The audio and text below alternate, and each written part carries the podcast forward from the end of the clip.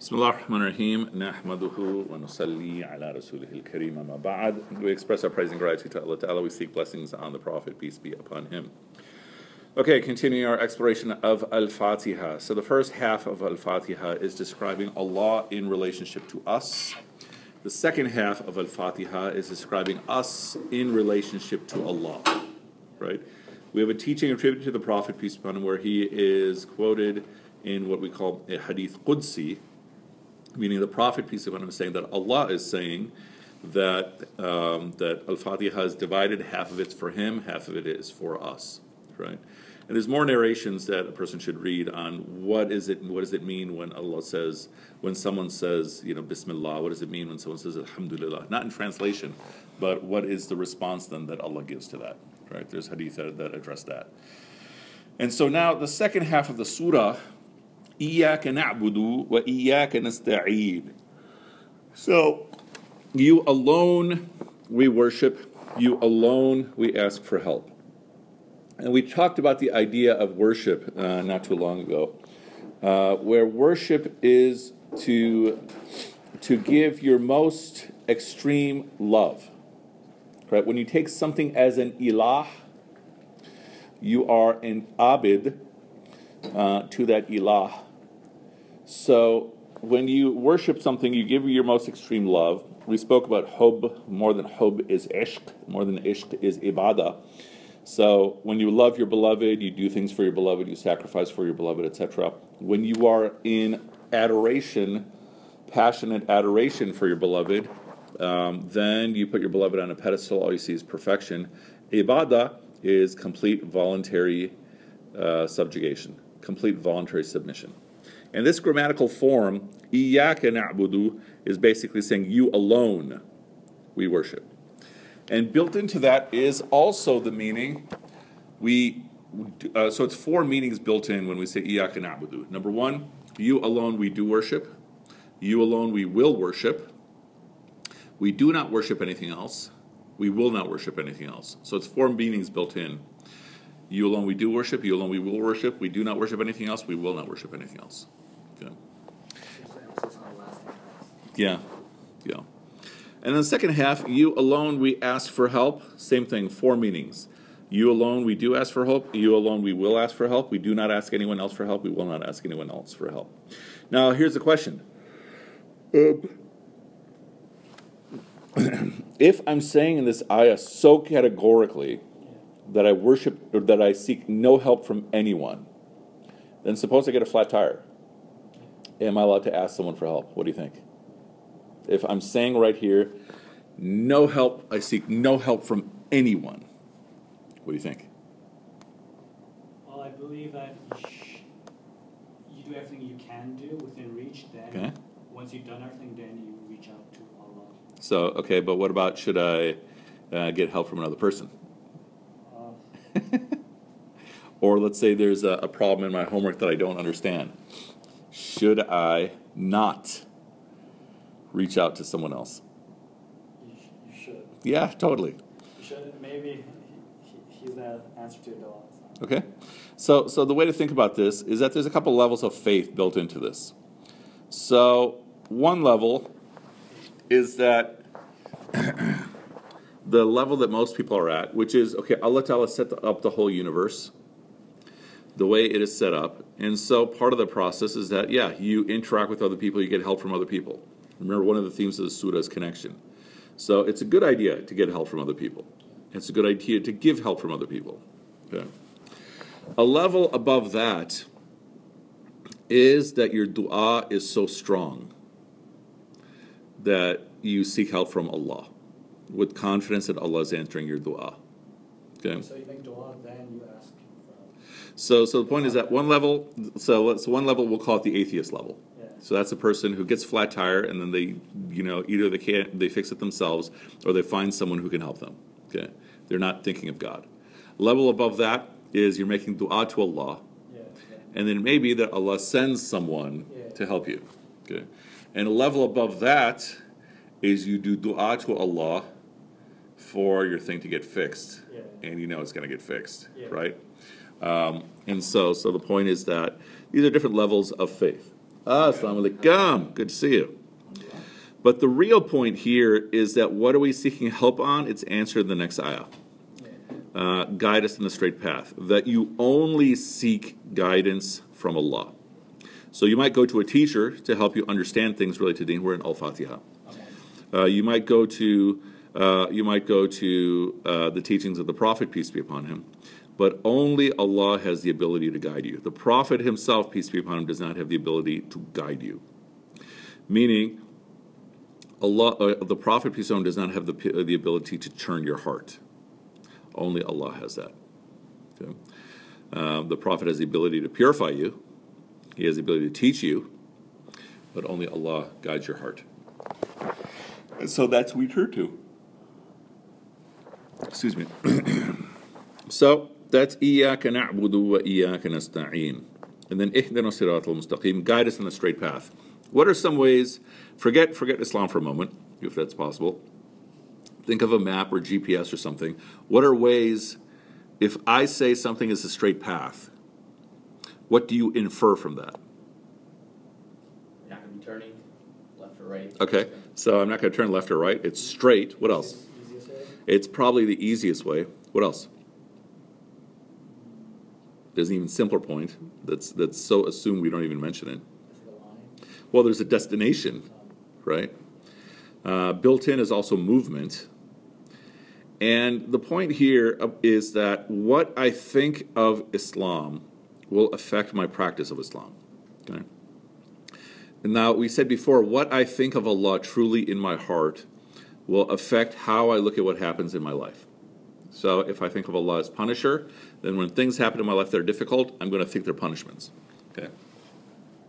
Like, for example, what is the common explanation by a whole lot of people when something bad happens to you? Nazar, right? So it's like this happened to me because of Nazar. Like I had a uh, a student who got accepted into every law school he applied to except for one, which is the one he probably should have gotten into, and and his family is thinking that they Nazared him. Uh, because they started when he got into eight out of the nine schools, they started telling everyone he got into all these schools, and then the, the next school, which was the last one he was waiting on, he didn't get in, and so they think it's Nazar. I'm sorry. Nazar is evil eye, basically. So jealousy, that then translates as the evil eye. Uh, there are some things that are definitely Nazar, but I'm suspecting that is not at all even remotely related to Nazar.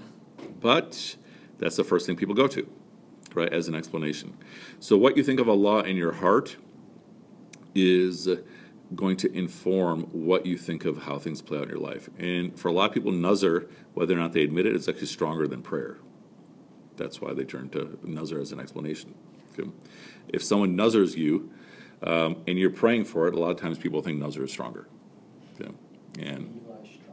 yeah, than prayer. Yeah. And I'm saying that is not correct. But related, what I think of Islam will inform my practice of Islam. So if I think of Islam the way most people do, Assalamu alaikum. If I think of Islam the way most people do, which is to think of it as this, the way we think of Catholicism, like this big giant thing with all these rules and ideas and everything that feel cumbersome to practice, that will affect my practice of Islam. It'll make it seem psychologically a lot more difficult than it actually is. Okay? But here, the first description of Islam is straight path. And think of all the things we said. The easiest way to get there.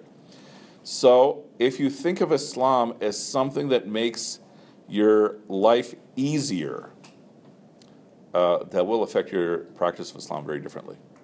Think of it the same way we were just a little while talking about exercise. What is exercise? You go through a little bit of difficulty, okay, a little bit of struggle for a greater amount of ease. So, think of Islam that way that I'm going through a small amount of struggle for a greater amount of ease. And another way to frame that, ask yourself, and this is a discussion, um, just what do you think? Which one's easier, life inside Islam or life, out, life outside Islam? And honestly, how would you answer that question? I would say life outside Islam because there will be no rules to follow. You just do it by where you, you feel like it. Okay. So obviously, following Islam, we do it out of faith. So Uh-huh. faith, we follow these strict rules, Uh-huh. and that makes it hard. Yeah, so it seems like Islam has all these rules. If we're outside of it, then we don't have all these rules. Yeah, And- so it and seems sometimes- outside. Sometimes the benefits not obvious. Like it's just, be- it's belief in day of judgment, but Yeah? it's belief without belief. So there may not be apparent benefit in this world that hopefully we'll see the benefit on the other side, sure.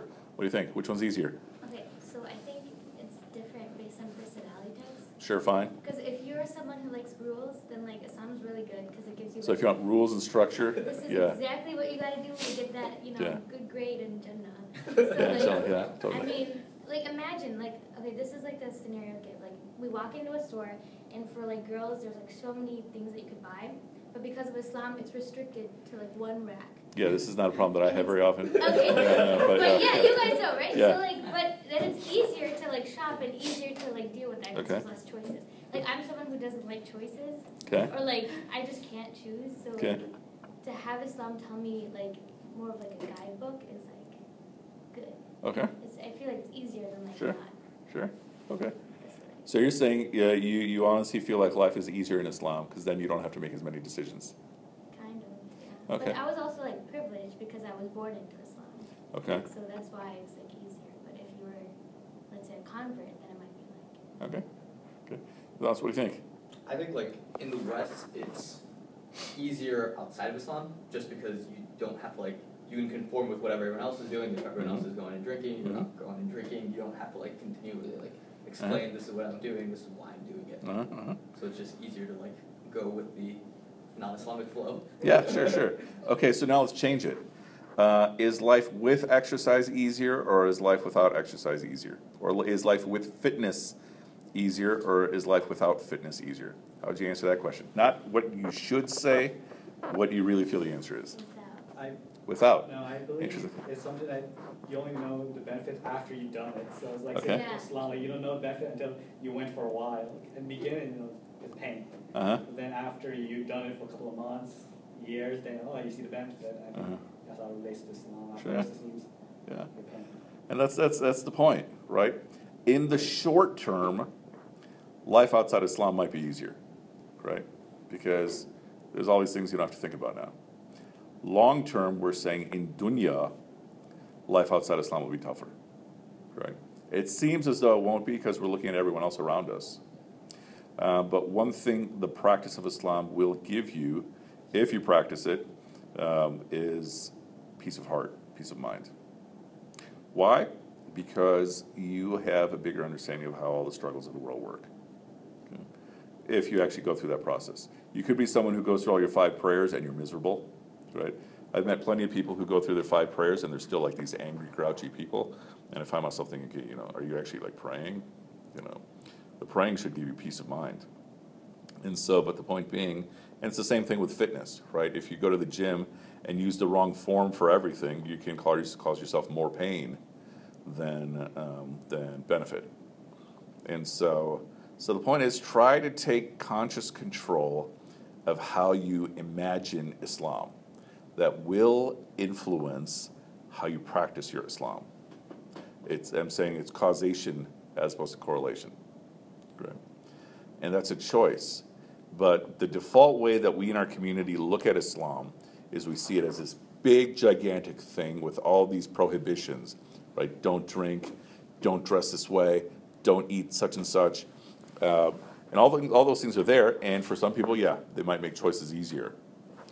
But the point I'm making is that uh, sometimes what makes that difficult is we feel sort of a sense of isolation, like you know I'm not part of the cool crowd, you know things like that, and shift uh, as a conscious, active choice. Shift how you frame Islam in your mind. That will affect how you practice your Islam. So what happens after you start working out for a while? You start developing a craving for it. You start developing joy in doing it, and then you just want to do it more and then you want to expand on it, you know, moving from exercise to diet and everything else. The same thing would happen with your Islam too. You can bring yourself to a point of craving for it. One way to help you do that is when you make dua, ask Allah to help you be pleased with Him and for Him to be pleased with you. Okay? And to make that process easy. Make sure to always add the part, make that process easy, because you know, what if he burns down your, he causes your house to burn down, and then at first you're miserable, then you're like, "Phew, you know, I'm thankful that I survived. Yeah, maybe you don't want it that way. So the point being that um, ask Allah to make you be great, uh, pleased with Him, and for Him to be pleased with you. Make that a regular dua, like something from inside, and to make that easy, that process easy. In my experience, that was very true. Like, first I would read a lot about Islam, different thinkers and stuff like that. Yeah. And then I would get my prayers together, and then eventually got to the point I realized, you know, I should start learning Arabic and start reading Quran in Arabic, and then Uh-huh. slowly look for other ways. So, but slowly, it was slow. It's not like before everything's thrown at you and then you had to kind of do it, but then when I took time with it, it started to build up. Then Mhm. try to look for more and more. hmm Yeah. And and so yeah, you can thus develop a craving for Islam. Uh, it can happen. I'm speaking from experience.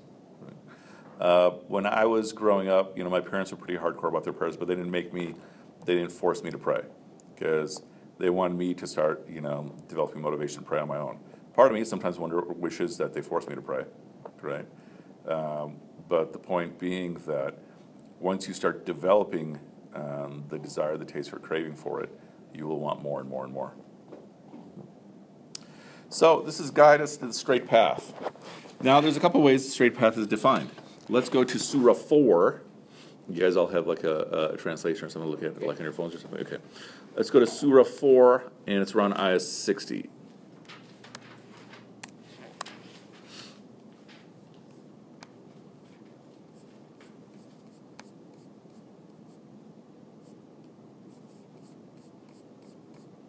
think it's ayah 69.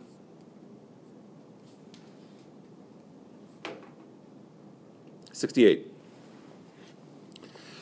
And وَلَهَدَيْ وَلَهَدَيْنَاهُمْ صِرَاطًا مُسْتَقِيمًا We, uh, we would surely have guided them to a straight path.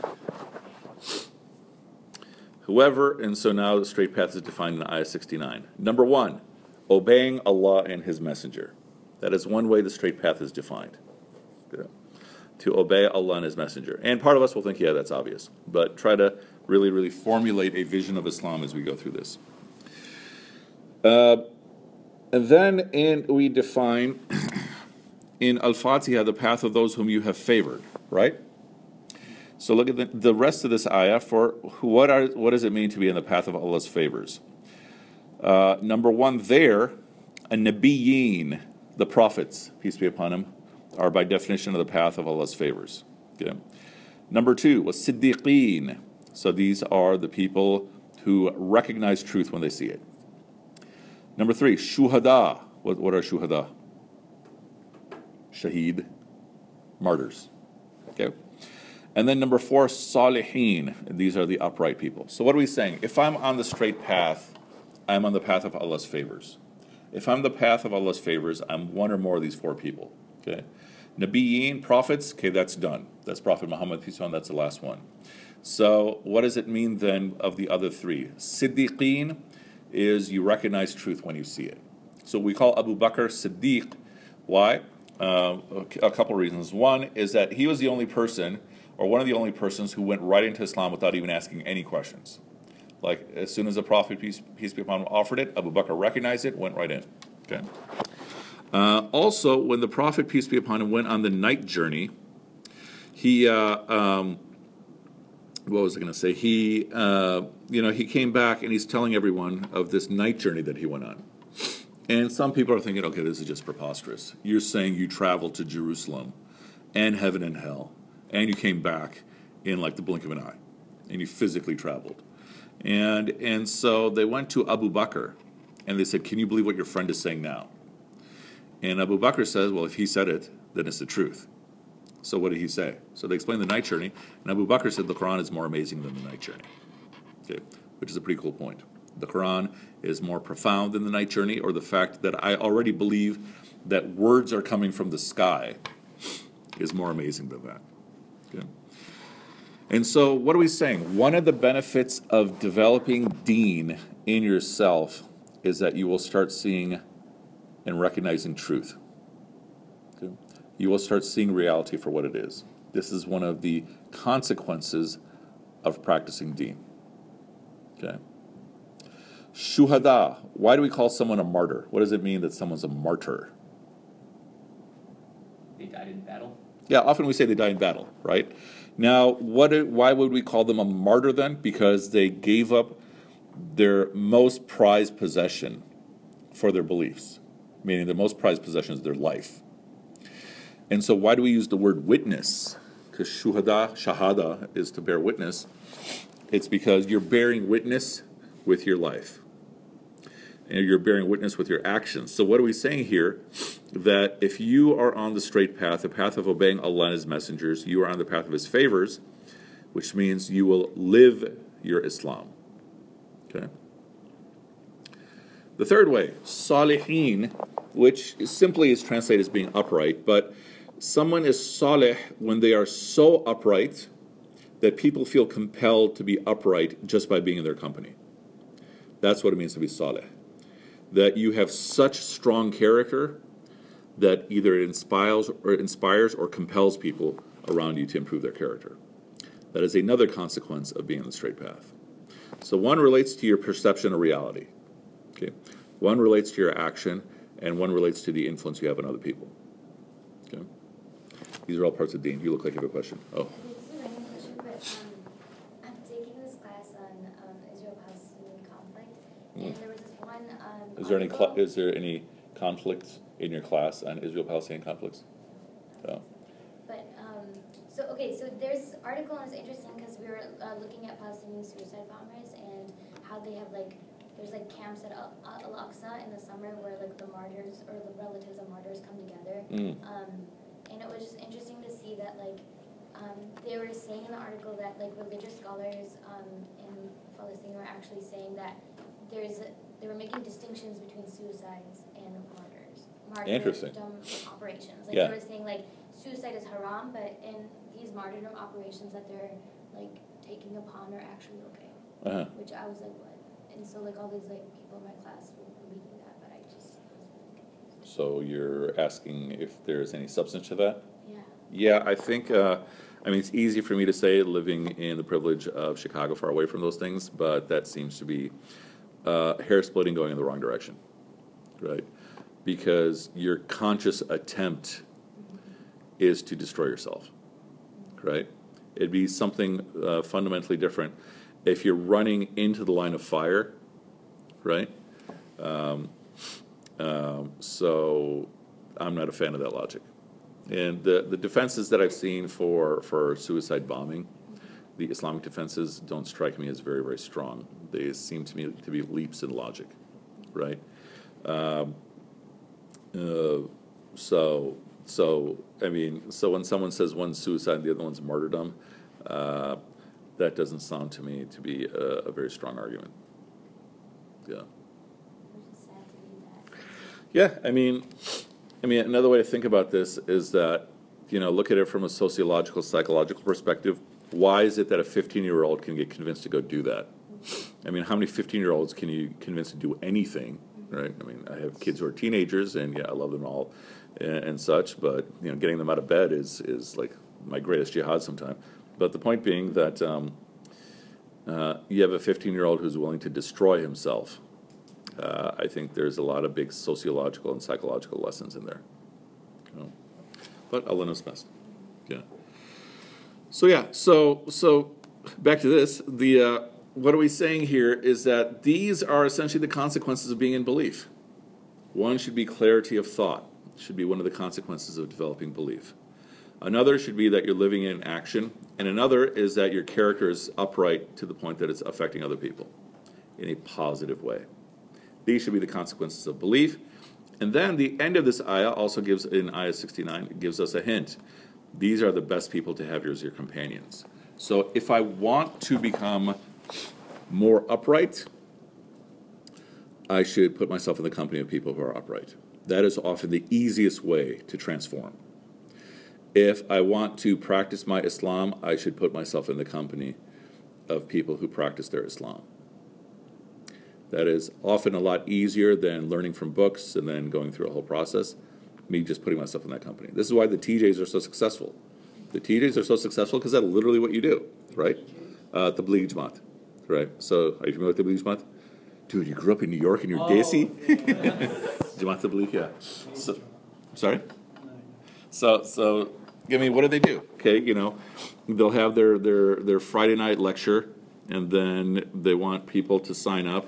Who's going to sign up to go for three days? Who's going to sign up for go to seven seven days? Who's going to go sign up for forty days? Right? And then and then you go, and a lot of what you're doing is literally male bonding. It's basically a bunch of guys who are just hanging out together, getting away from everything, eating good food, talking religion. But when it's time to pray, everybody gets up and prays together, and that does have an effect on you. This is this is I mean, it's not a coincidence that the TJs are easily one of the most active movements on the planet. I don't think they're as strong in terms of the women's wing, but if you're someone who wants to get into the habit of praying, if you're a guy who wants to get into the habit of praying, TJs are one of the best ways to go. Just put yourself in the company of TJs. I mean, even at Juma at, at Loyola just now, we they announced um, there's going to be this this dialogue event, and they want Muslim students to show up uh, next week. So then I said, I interrupted, and I said, we're going to go TJ on this. All right, I want seven people to raise their hand. Right. One guy raises his hand very hesitatingly. I go, raise it really high. Right.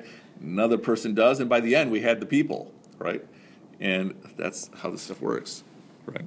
So the point is that if I want to be uh, upright, if I want to be better in my character, if I want to practice my Islam better, and even if I want to start seeing a reality better, to have more clarity of thought, I should put myself in the company of those people. That is one of the best ways to do that. And thus, what do we call the companions of the Prophet? We call them companions, as opposed to disciples. We didn't call them students. We call them companions. It's a very lateral relationship. Even though the Prophet, peace be upon him, was the first among them all, it was very much a lateral relationship, which I think is a very profound labeling. Now, take this a step further. When I am asking Allah to guide me onto the straight path, the path of those whom you have favored, what am I really asking for? Okay, is there anyone in history who has not received favors from Allah? No, everybody has. By definition, if you have existence, you've received favors from Allah. If you have consciousness, you've received favors from Allah. So, what am I really asking here? When I'm asking Allah, guide me onto the straight path, the path of those who are favored, whom you have favored, I'm saying to Allah, Ya Allah, guide me to see the favors that are in my life. Good. That's what I'm asking for. So if I'm seeing the favors in my life, if I'm seeing my life as full of favors, how do I respond? What would be my response if I see my life as favors? To be grateful. Yeah, gratitude, which is how the surah begins. Alhamdulillah. So, what is this surah? This surah is a prayer to develop gratitude. That is what the surah is. Every time you're reciting Al Fatiha, when you're asking Allah for guidance, you are asking Allah to guide you to gratitude. Yes? There's this one, sorry, another story. Another random? No, it's not random. It Okay. relates to this.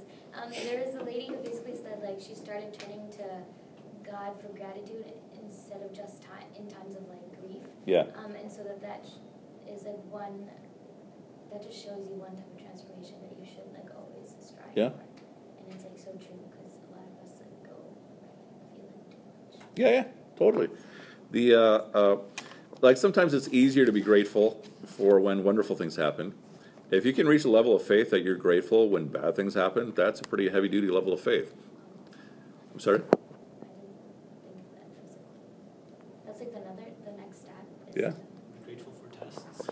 Because why? What happens when you get tested? Tests is getting long.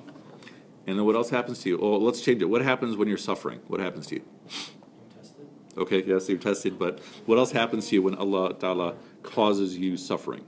Yes. Sorry? You hopefully can turn closer to God. Some people will turn away. One thing that happens is that your sins start dropping away. Right? So your slate, anytime you're hit with any difficulty, your sins are dropped away the way leaves fall from a tree. That's the teaching of the Prophet. peace upon him. So big suffering, small suffering. Let's say something happens. You know, I'm te- let's say I'm teaching a class, and somebody just keeps cracking their knuckles, and I'm like, stop it. In my mind, I'm thinking, stop it, stop it. Right? Uh, uh, if I'm just persevering through it, then inshallah sins are dropping away from me. Then think of something huge like a massive illness or an illness one of your loved ones facing. Facing, sins are dropping away from you. Then you can make it a double benefit. when you are being hit with suffering, you persevere through it, and you also say, Inna lillahi wa inna ilayhi raji'un. Because then what else is happening? Then now you're remembering Allah. So not only are you losing sins, you're also gaining benefit. Good. If you have conviction that you will get out of it, either by death or that it, this too shall pass, then you are exercising conviction in Allah. Even more benefits. Now, this doesn't mean that, all right, let's say you leave this building and you get hit by a car and you're like, oh, this is the greatest thing that ever happened to me. No, obviously not. But the point is that the Prophet, peace be upon him, reported to have said that, you know, the lot of the believer is so wondrous. When good things happen, okay, you can understand why that makes them happy. But when bad things happen, they can appreciate the bigger picture. And that is a sign, they know that that's a sign that Allah loves them because Allah Ta'ala is opening a big door for me to turn back to Him. Because we understand how it's easy to be grateful when good things when good things happen to you, but some people don't get grateful. Some people start getting uh, what's the word? Starts with an e, entitled, right? Some people start getting entitled when good things happen to them, especially when good things happen to them in a row, and then suddenly a good thing doesn't happen. Doesn't mean a bad thing's happen. Then they almost start feeling entitled right? So the point is that both of those can be pitfalls. You can be someone who's hit with suffering, and then you turn away from Allah. You can be someone who's hit with prosperity, and you turn away. So we might have talked about this before. We talked about the four tests. Do you remember the four tests? Remember any of them? Okay, okay. Your health, your wealth. No, no, not those. those. Okay, these are, uh, so the four types of tests, I should say. So we always say everything's a test. So you'll hear me talk about this a hundred thousand times. So Every single moment of your life, literally, is one or more of the following four tests. So you're always being tested, right? We always say that's our answer for everything. It's a test, right? Good. One type of test is prosperity. No, change it. One type of test is ease. A second type of test is loss or difficulty. A third type of test is the test of obedience do you obey Allah or not? And a fourth type of test is when you have to make a big decision in life, and it's very hard. Like, do I go this way or do I go that way? Do I marry this person or not? Do I take this job or not? Like when you have to make a big decision it's hard to figure out what the right answer is. When you do community work, you have to do this very often, and often all of your choices available to you are bad. Right? If I take this choice, it'll cause this other problem. If I take this other choice, it'll cause this different problem. If I take this third choice, it's going to cause even bigger problems. And then you have to decide which of the bad choices is the choice to take. That's part of community work, right? So those are your four tests. How do you pass the four tests? We never talk about passing tests. We just say it's a test, right? How do you pass the test of prosperity? With gratitude. That's how you pass the test of ease, with gratitude. How do you pass the test of suffering? you persevere through it, not having a bad impression of God. Okay? It's easy to fall in the trap of thinking, oh man, God just makes all these things happen to me. No. You always still think good of God's destiny for you. What does it mean to persevere through it? It means basically you don't break the rules. Someone does something horrible to you, you don't then do something horrible to them. Because that would be breaking the rules. How do you pass the test of obedience? You obey. And how do you pass the test of making tough decisions? You make the best uh, decision you can and trust Allah. To associate a dua with each of these, uh, the dua for the first one, for ease, is Surah 46, Ayah 15. Are you Hafiz? Oh, okay. I don't know why I thought you were. Maybe. Why do I think you were? I don't know why. You know? Sorry? 46, Ayah 15. Uh, maybe it's because now in my brain you're part of the circle of Walid, which includes Hassan, and so that could be it. Yeah. Oh yeah, yeah. by by lineage. yeah, exactly, exactly. Happens by association. Yeah. so then, um, uh, so that du'a, the simple translation is, "My Lord, guide me to be grateful for what you bestowed upon me and upon my parents, and guide me to work things that will be to your favor." Make that du'a on a regular basis. That was actually part of the gratitude assignment, anyway. Yeah. Um, how do you, uh, regarding the test of loss and suffering, go to Surah 28, Ayah 24. ربي إني إني آه، لما أنزلت آه، آه، إلي من خير فقير. Um, so, my Lord, I'm in need of any good you send down to me. That is the dua of Moses, peace be upon him, when he is on the run from the people of Pharaoh to the point that he doesn't even have any food. He's so hungry he starts eating leaves. So when you're in rock bottom, we even have a dua for that, which is this My Lord, I'm in need of any good you send down to me. Surah 28, ayah 24. A dua for obedience. One is the one that I mentioned ask Allah to be pleased with you, and ask Allah to make you pleased with Him. Another one, there's a lot of du'as for this. Another one is, Oh Allah, make easy for me what is halal, make hard for me what is haram.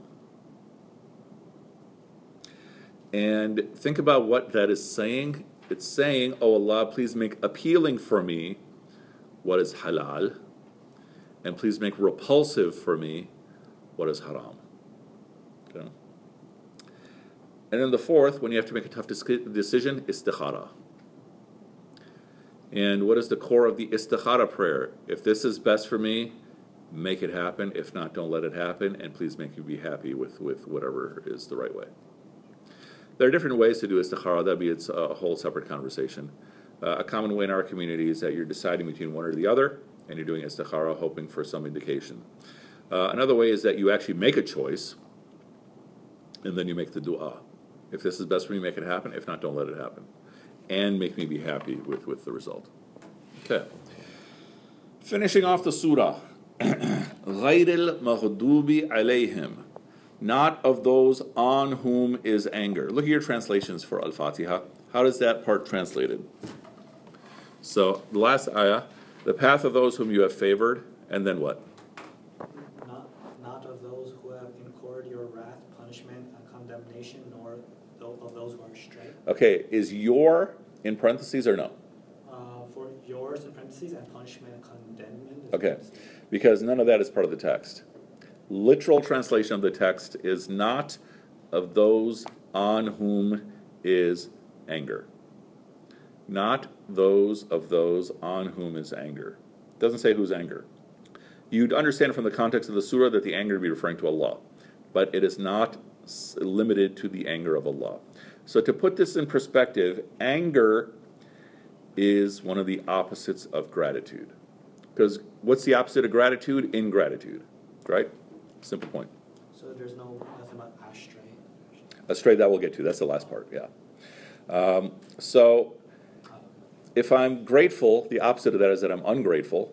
And what does it mean to be ungrateful? It's basically saying, I get nothing. Built into that is often the sentiment, I get nothing, but they get everything. What's another word for that? If you feel like you get nothing, but they get everything Jealousy. Jealousy. So, in this context, anger is a type of jealousy, or jealousy is a type of anger. Okay. You have uh, something processing. Has the question formed yet? Yeah, yeah. Wait, so then Islamically, what's the difference between jealousy and Um, so, in terms of Arabic language, there's a whole bunch of different levels. So, at the end of the Quran, we say, you know, uh, second to last surah, we're asking Allah, you know, قُلْ أَعُوذُ بِرَبِّ الْفَلَقِ مِنْ شَرِّ مَا خَلَقَ ومن شر غاسق إذا وقب ومن شر النفاثات في العقد ومن شر حاسد إذا حسد حسد which is commonly translated as envy hasad is a type of envy where you want the recipient of whoever got something good you want that person destroyed so think of one type of envy where you just feel like you get nothing but they get everything and then that's the end of your thought another type of envy is you get nothing they get everything but you want everything too okay Another type of envy is you get no, you feel like you get nothing, they get everything. You want theirs. Okay?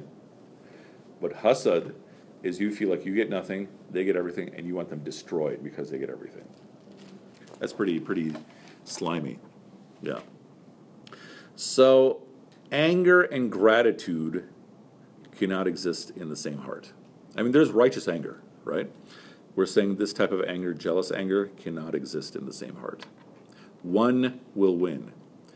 Anger is like fire, gratitude is like water.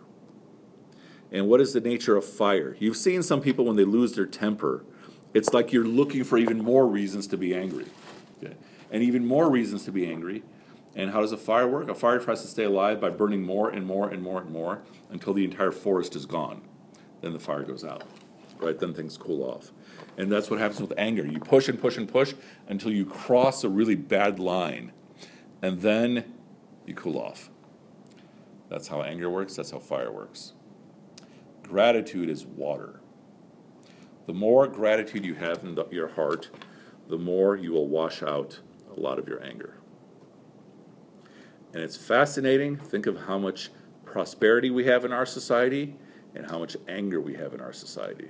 I mean, look at how many people are getting killed on a daily basis in the most prosperous country in the world, if not in history, because there's no gratitude. Right? I mean, there's institutional factors and all those things, so I don't want to minimize murder. But the lack of gratitude is also a very prominent thing in our society. So, what is this surah for? It's a prayer for increase of gratitude, decrease of anger. Because if I respond to Allah's gifts for me with anger, then what is the response I should expect from Allah? Anger. Right? Although that's not one of his attributes. So, out of manners, we don't apply this anger to Allah. And what is the point here? Like we said, this ayah says, not of those on whom is anger. We didn't say your anger, because out of manners, you know, we're not speaking of Allah and His anger. And to make that point, manners are a big part of all this. Like if I was going to tell you about my mother's day, my mother got up and she did this, and then she did this, and she did this, and she did this. The whole of what I share with you will probably be spoken of with respect and affection for my mother. If it's not, then there's something wrong with me. And I'm also not going to share private things about how my mother spent her day, because it's not even my business what to think of anyone else's business. So there's an adab in speaking, manners in speaking about our parents. Likewise, there's manners in speaking about Allah. So one of the manners in speaking about Allah is that when speaking about Him, you only say good things, right? So, did Allah create shaitan? Yes.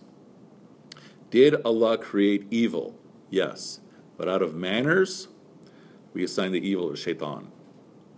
We assign the evil to created things. Out of manners. But he still is the creator of everything. Right? So that's another point here. And the last part, not of those who are astray. Um, those are just people who are lost. It's not even a question of gratitude or ingratitude. They're just lost.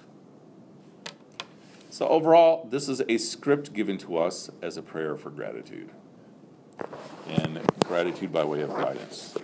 Any questions, thoughts, comments about anything? Again, little by little, we're going to be shifting more towards discussion much more. A lot of this is just laying out foundations. Okay, we can stop here. سبحانك اللهم بحمدك نشهد أن لا إله إلا أنت نستغفرك ونتوب إليك سبحانك اللهم glory to you O Allah وبحمدك praise and gratitude to you. نشهد أن لا إله إلا أنت we bear witness there is no God but you. نستغفرك we seek your forgiveness ونتوب إليك and we turn to you. سبحانك اللهم بحمدك نشهد أن لا إله إلا أنت نستغفرك ونتوب إليك وآخر دعوانا أن الحمد لله رب العالمين That's all our word you all.